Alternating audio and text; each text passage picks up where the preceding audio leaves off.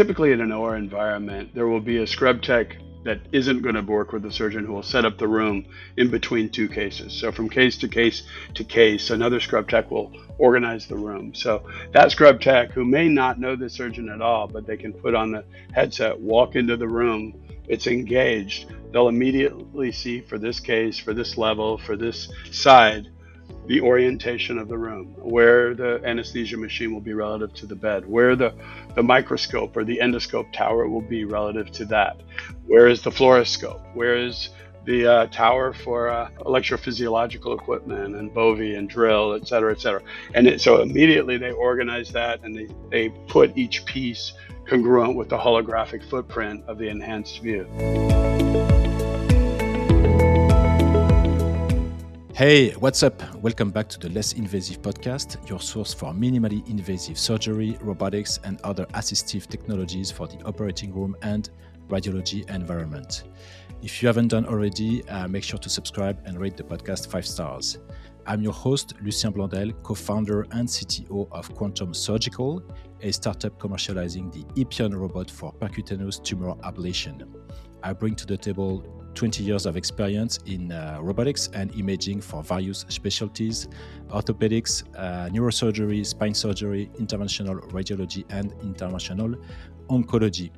Today, I'm uh, very excited to have Dr. Robert Masson uh, on the show. So, Dr. Masson is a micro neurosurgeon specializing in minimally invasive spine surgery and sports spine medicine, practicing at uh, Orlando and also uh, Park City in Utah. Uh, he's an uh, innovator in the, the, minimally invasive spine field with the IMAS 360 lumbar reconstruction platform. He is also the founder and CEO of Expanded Existence, a mixed reality and AI tech uh, startup company that was uh, recently founded and that is focused on surgical performance, logistics, and optimization. Uh, Robert, thank you very much for making time for me today. How are you? Very well, Lucien. Thank you. Thanks for having me. I look forward to this conversation. Yeah, sure. So I was very, actually, very intrigued uh, maybe four or five months ago when uh, you started to post those videos uh, about the, the surgical metaverse and, and what expanded existence is uh, is doing. I was like, uh, what's this? I mean, this is very different what, from uh, what I've been uh, seeing from many years, the introduction of augmented reality in uh, spine surgery. And uh, but before we talk about uh, this product, which is HoloOPS, a couple of questions uh, for the audience to get to you, know you and who you are. So, can you maybe start with briefly introduce yourself? Yeah, no, absolutely. Uh, I'll try not to go go too long. You know, lifelong athlete. I uh, grew up uh, playing multiple sports. Uh, it's sort of fundamentally in my DNA. And I played football in college. That's how I paid for college. Uh, always had a deep interest in performance and sports and logistics. Uh, I was a biomedical engineer in college. subsequent, and went into a medical program with a goal of being an astronaut uh, unusually. My oh. grandfather on my mother's side was an Air Force pilot and a war hero and test pilot, and and the key being the test pilot aspect. I think I've always always identified as as a scout rather than uh, a researcher or a uh, you know a user. Um, I've always pushed my boundaries. I, am I'm, I'm a malcontent lifelong. Uh, whatever level I get to, it's not good enough. I always push farther, and you know, and that that gives you sort of an innovative canvas, if you will, because uh, so oftentimes what you have at your disposal doesn't really allow you to transcend, and and so you have to build tools to help you transcend, and so that's kind of been my lifelong journey. Uh, I still compete in everything I do. I have five kids. Uh, we have a sports-filled house. Uh, I'm notoriously bad loser. Uh, I think mm-hmm. every one of my kids is too. So, um, so that sort of defines me. Okay. And uh, is there uh, someone who is inspiring you today, or who has been uh, inspiring you, and why? You know, it, so many people. I mean, I, lifelong, I've adopted um, kind of father figures. Early on, John Wooden, UCLA legendary basketball coach. I lived about half a mile away, and I used to go watch their practices when I was in my teens. And and uh, and then when I finally, uh, I was in the military for a while, So I had some some team leaders that were big inspirations to me from a from a discipline and diligence and persistence perspective. But then in medicine, I, my my chairman uh, Albert Rhoton is the father of modern microneurosurgical anatomy, and uh, so we, I grew up literally in a microsurgery approach. I was a cerebrovascular skull base surgeon, but I realized that all neurosurgeons basically do spine, but I was doing brain here, and and pretty much everybody was doing spine here, and there was so much opportunity to bring exactly the same uh, articulation, precision, anatomy. You know, basically, I I do skull base surgery every single day as a spine surgeon, and uh, when I was a brain surgeon, it wasn't quite that common. So um, I, I, love spine. I love sports and uh, put it together. Dick Steadman, Jim Andrews became big influencers of mine in the orthopedic field. I really uh, loved their journey through arthro- arthroscopy. Arthroscopy was this awkward new tech that everybody kind of messaged. And I think it's really important to look at origins of of uh, transcending specialization because traditional medicine is resi- resistant to change. And and you know in talking to them in detail and really articulating their path it occurred to me that spine was on the same exact journey. Arthroscopy was awkward all the traditionalists of course discounted it. But you know it wasn't long before they realized it wasn't about the tech. It was about rapid recovery early mobilization functional performance least invasive least disruptive techniques and well there you go minimally invasive spine you know all the pundits ah it's this, that, whatever. Well, the reality is, what is the value of least invasive spine surgery? It's rapid recovery, early mobilization, uh, return to sport, return to life, and uh, that's my that's where it clicks for me. Um, I like taking care of people with unbelievably audacious goals and who want to climb mountains and who want to return to you know their age group championships and, and whatever it is that they do. And I have the privilege of taking care of a lot of pro athletes and stuff. So that fuels the push and it's self engaging. Okay, so uh, I understand that you have an, an outpatient um, uh, clinical practice that is uh, in a, in a two sites. So this is from where from what I hear, it's more uh, focused towards uh, people who want to have a, a, quick return to quality of life, who are sports athletes, uh, people are not that much older um, patient population, right? Honestly, it's I, I, have a 83 year old Ironman triathlete who's done okay. uh, seven Ironmans. So it's the full gamut. It, it starts in mid-teen years and goes into the 80s. It's it's really you know we call our people these days patient athletes. My early career was much more a traditional spine, high volume, uh, gerbil on the wheel practice, where I just treated anything and everybody within the spine surgery domain, and complex uh, as it gets. But uh, in the last five years, I've really been able to focus it on what drives me the best, which is this sort of high goal, high motivation spine surgery. But it, I don't discriminate on age. I I am kind of filtered with regard to goal structure. I I, I really uh, focus on people with strong desire to get back uh, to who they want to be when they grow up, regardless of their age. Really. Okay. Cool, very interesting. So now we'll we'll move to uh, the the core of our conversation, which is the yes, the, the, surgical metaverse.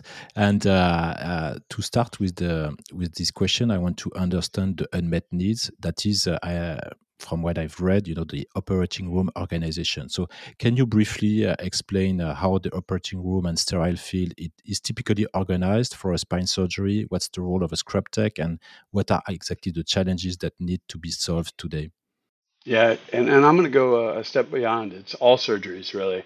You know, when you look at the methodology for organization and setup of countless equipment pieces in an OR, orientation of an OR, um, tens of thousands of tools in every specialty of surgery, it really goes back 100 years where people have been jotting down, you know, scribble and then edits are cross outs and more scribble and then back corner and then upside down back corner and uh, the surgical pref card has a long and storied history that dates back literally to early last century. And um, it's never, ever improved, ever. Um, and, uh, you know, there really wasn't, I think, uh, bottom line, the problem started at the uh, the data universe converging on the operating room. You know, we see big data coming into healthcare reluctantly, but gradually and progressively, and it's come all the way to the sacred halo of the sterile field. And uh, you know, while the uh, while most of the healthcare industry was seeing navigation and and uh, three dimensional anatomical organization as the opportunity with AR. I, at, at, the time, I was prototype racing, um, and I immediately uh, saw the opportunity to to penetrate the sterile field in a way that would um, give viability to a new generation of organization, logistics, uh, you know, optimization of lean performance, eliminate waste. Uh, so the problem really was just giving uh, an OR team the resources digitally to have perpetual uh, con- connection to information while in the sterile field. And, you know, uh, particularly the way Microsoft and the HoloLens 2 has organized their hand tracking, it really made it tenable to um, interact uh, bilaterally while operating and have infinite access to information. And I think that's priceless in the OR field. Okay, so uh, I, I, mean, uh, I, I, kind of discovered this uh, this uh, this pref cards. I mean, the the the the, the cards where people have to note what the surgeon wants for uh, each specific procedure, what kind of instruments, what kind of disposables, and what what's the setup and layout uh, for the surgeon preference. And I read that this could be you know paper cards still today in the operating room. How much this is paper or digitized today in a typical operating room? Do you know? Yeah, I mean, it, it looks like 70% are still uh, written down on papers, and then eventually a facility typically will, you know, database it and they'll turn it Okay. into a, a digital script, but it's still a spreadsheet. It's still an Okay. Excel spreadsheet or a print document. And then you see the uh, the most common version, which is the hybrid.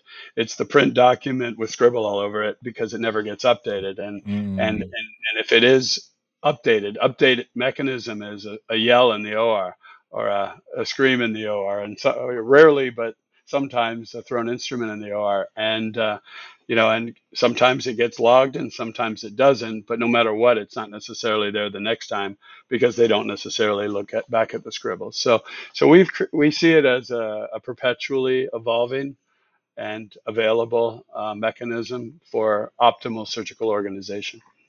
Okay, so I understand you are you are bringing with your new product that we'll talk about uh, uh, the maybe two steps further from the the paper based system. Uh, the, the first step would be digitize, and the second step would be uh, you know um, the visualization part that is uh, uh, helpful, Right. and and also keeping in mind that this has to be easily updated because I've also read this kind of stuff about you know the challenge to update the pref cards based on the data data from um, from the from the procedure. So let's talk now about uh, HoloOPS. That's the name of the of the product that your company is uh, is developing. For someone who doesn't know anything about that, what does it look like and what does it do exactly? Bottom line, it's it's a software solution. Uh, you know, PC based, tablet capable. So you know, there there are two aspects to it. The front end is the data upload, the organizational chart, both in um, um, you know data organization format with a visual outload. But the AR component is in experience mode, and that's where you take it live into an organized surgery.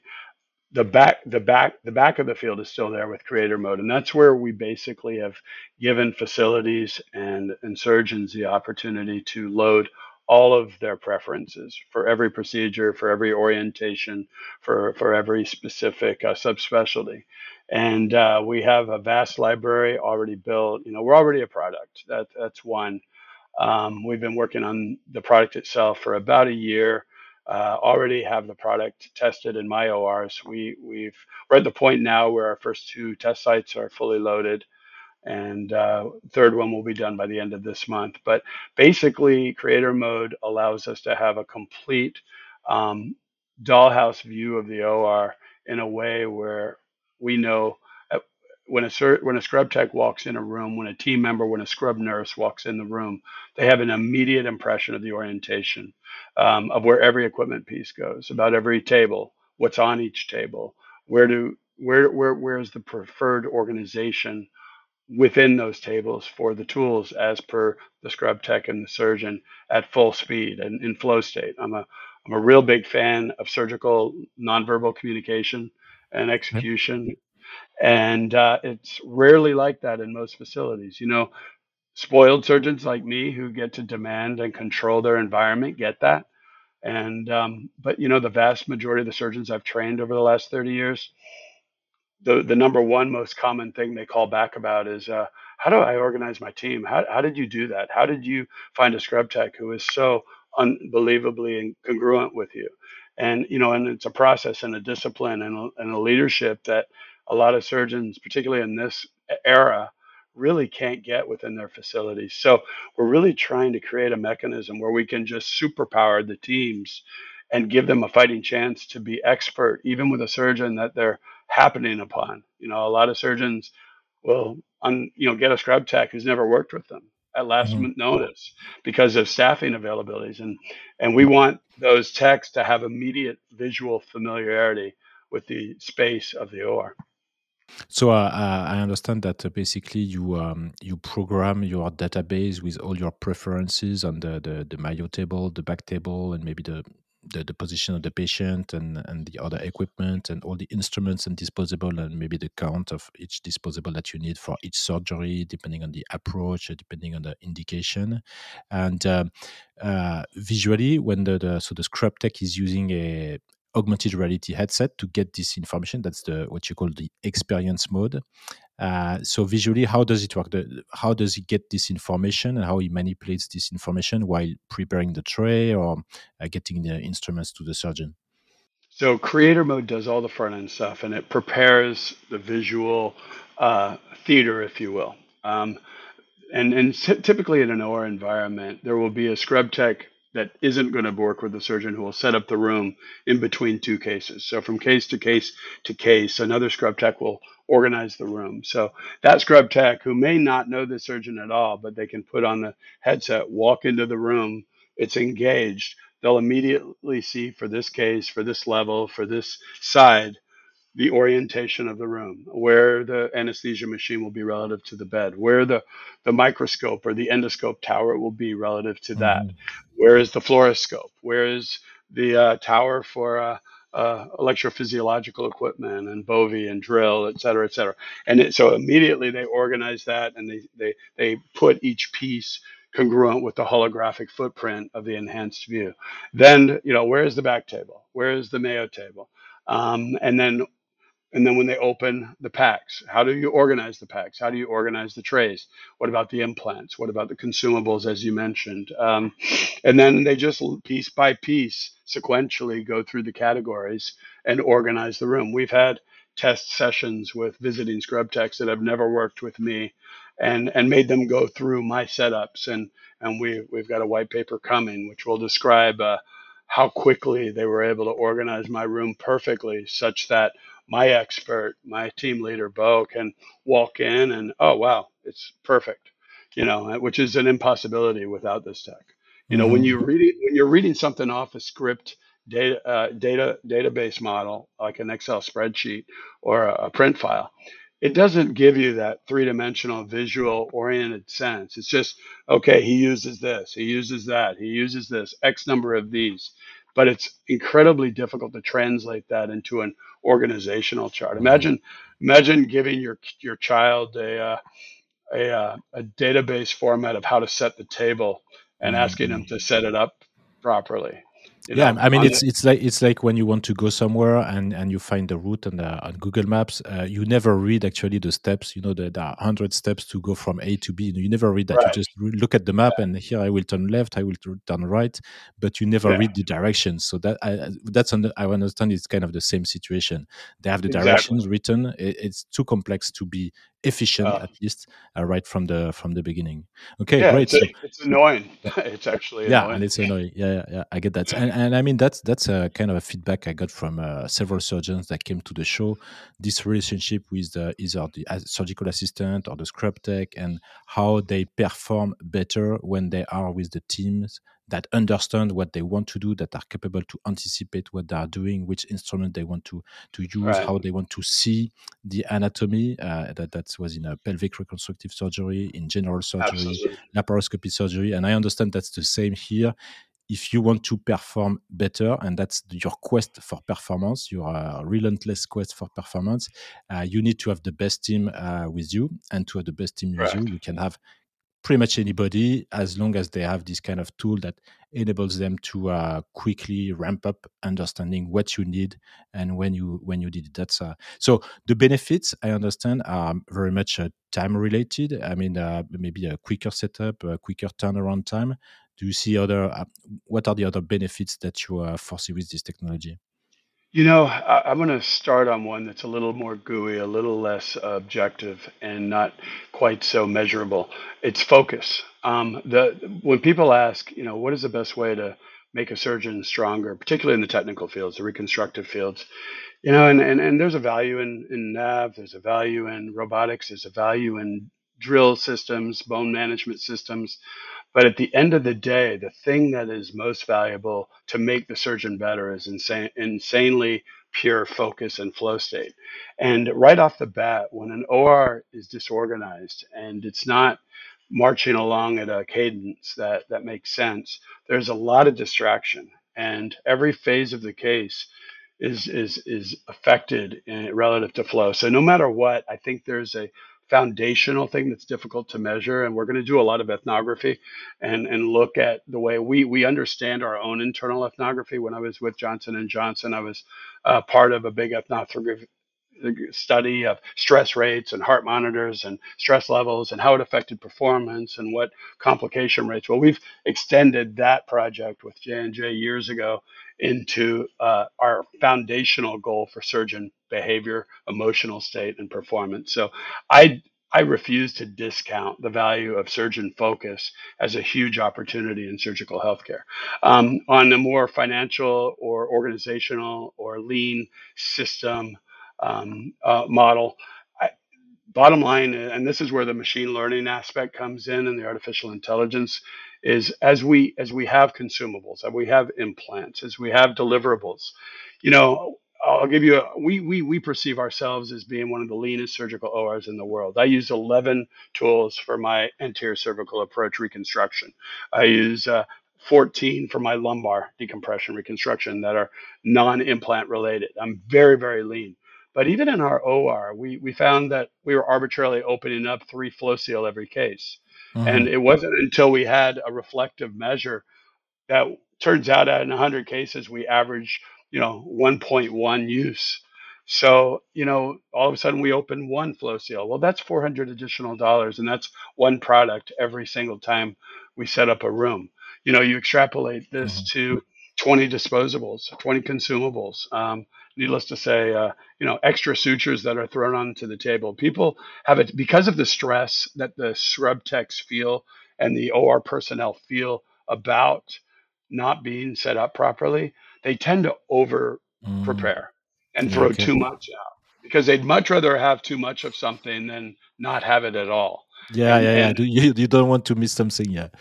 Yeah. So, you know, that sets up the wrong culture of lean performance and and in a in a world that democratization of healthcare, health equity, availability of resources, you know, the the, the pandemic certainly put a spotlight on supply issues and the mm-hmm. OR across the board, and hospital closures exaggerated that. Um, so you know we we really need to be more diligent, and then you know take that to uh, surgical trays, implant system trays, implant system organization.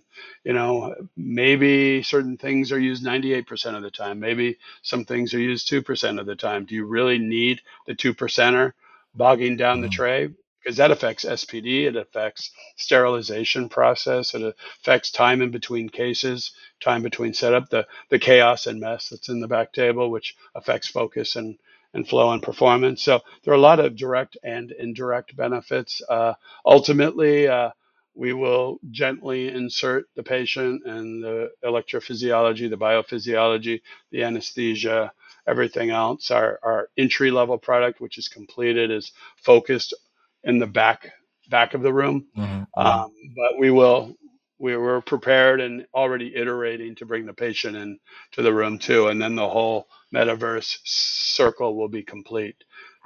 Okay, so what I hear is that uh, there are there is um, what you will gain today with the technology as it is with the V1, the, the, the first version, and also you are forcing that uh, the data that will be captured with the system, uh, like how many instruments are used, how many are discarded or are wasted uh, for which kind of procedure by, by which uh, surgeon, will be able to uh, also be leveraged later on to uh, adjust the, the, the instrument set to really what is needed for a procedure, and that's where also there will be uh, benefits for uh, the manufacturers, and and that the data will be the data that you will create with, with your system will uh, will provide a, a, huge value. Okay, that's uh, that's interesting. So the, the so you mentioned that the system is already being used in a clinical uh, uh hospital setting uh, um, at uh, three sites today. Can you share what have been the very early, I guess, feedbacks from from those teams?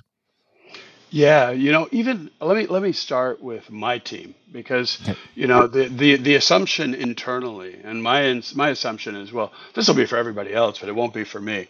You know, I'm a, I'm a, I'm a, my industry peers know that I'm difficult to penetrate.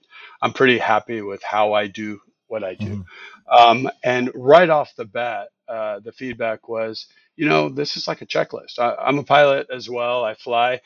Every time I pull up to the the the, warm up area at the front of a runway. I go through my checklist and I go through every system in the plane and I, I methodically, reliably, obsessively uh, execute my OCD and, and and and go through my checklist. Well, that was the immediate feedback. Even for an OR where everybody on the team works together every single day for years and years, the the the the, the calm and the reassurance and the lack of stress of just having a visual way to make sure everything is perfect um, has really been the main driver to uh, performance, even within our team. Well, as we've brought it to other teams, uh, I, I, have a video that I'm happy to share with you after the podcast. I don't know how you want to play it, but it's a mm-hmm. it's a it's a two minute video of uh, uh the seven uh, scrub tech experience. And again, this is this is with their perception that I'm uh, difficult, if you will and uh, oh, they were flawless. And and you could see the relief in their face as they were talking. Uh, that that was the back table uh, emotional effect. Was just, whew, that was that was phenomenal. I, I, I lost all the stress of having to do that for my son. Um, so yeah, that's been kind of the uh, the human feedback. You know, I think. We're too early into the rollout to really mm-hmm. get the uh, quantitative feedback. Um, but but step one is giving. Uh, I, you mentioned uh, for other technologies, uh, hosp- in a, the other conversation that hospitals need to get the tech because the surgeons will need it and the surgeons will expect it and demand it for them to matriculate. We feel exactly the same way about surgical team members. I, I, I really want to empower these team members with something that gives them a fighting chance to be excellent. And uh, we expect to create a culture where if you don't have it, they're not going to want to work for you because they're handicapped at hello. Mm. Okay, I mean that's uh, that that's great, and I mean that's a kind of a unique approach to um, bring a new technology such as augmented reality, not not directly to the surgeon, but indirectly for the benefit of the surgeon to uh, to to the to the surgical team to the to the scrub tech. So um, maybe uh, uh, just a quick question. So it's, it's, I understand it's the beginning of the rollout of the product. How do you phase? Do you plan to phase this? Is there any uh, trigger from moving from a, a I, I guess a limited launch to a, a full product launch, or is it something that you will iterate and see how the uh, how the teams uh, respond to the product, and then you will take it from there? Yeah, so there are two two aspects to the QA of the of the it's both the the product QA and then the uh, business rules QA, and that's what we're really foundationally using our test facilities for. Um, we're starting in spine and orthopedics. We we already have our first eight centers kind of projected, and uh, I, I think as people see who are rolling on, and I'm not going to mention them today, but uh, they're they're eight of the best orthopedic brands in the United States, and uh, we'll, we're going to really look at two things. One, across a vastly different accumulation of equipment and tools and styles and procedural performances. We want to make sure the library and the uh, the creator mode aspect is ready for prime time, um, so that we can you know generically get that done accurately for for anybody. And we've got a pretty discerning, pretty demanding group of humans that will be the uh, QA component and all with uh, IDE experience and innovation experience and world leading uh, orthopedic and spine surgeons. Um, uh, the second aspect is business rules. How do we onboard a facility? How do we train the staff? How do we best make the software available? How do we um, correlate the hardware, which generally we're agnostic to, but uh, I do want to throw Microsoft to props. Um, I think their HoloLens 2 has has absolutely been the standard for industrial rollout so far. And mm-hmm. uh, they give, and in healthcare, it's so critically important to have precedence in the healthcare space yep. um, for, for trust and confidence and respectability. And and I urge the other players, if they want to get in the healthcare, to start accelerating their process a little more aggressively because they're going to have to build that in order for their hardware device to really find station and ORs like mine. And uh, we want we want that field to be fertile. But Microsoft has clearly taken the lead on that, and uh, that's been very helpful to um, the rollout. On the other hand, you know, it needs to be expanded because they really haven't dealt with a lot of the problems or barriers or layers of the healthcare regulatory environment. And uh, while they are uh, acceptable there as new and new technologies and applications and problems are being solved with it, little things like battery packs and power usage and and oops we used the wrong power cord and you know we shorted out the whole system. You know there are a lot of little back end things. It needs to be as simple and easy as mm. uh, a, smart device and as universally uh, comfortable as a smart device and we're not there yet. So so there's a lot of opportunity for transcendent improvement there as well and we intend to be a, a voice and a force to try to push those changes Okay, and so just um, a curious question: uh, You for this kind of product, do you need a, a, regulatory approval for introducing this technology in the OR, or is it not considered as a? It's not a medical device in itself. Yeah, no, we're not. We're not practicing medicine with this first release. This is an organizational release, and okay. it was very strategically. The reason specifically that we've kept patient data and hospital interaction and physiology out of this first release is because uh, it isn't.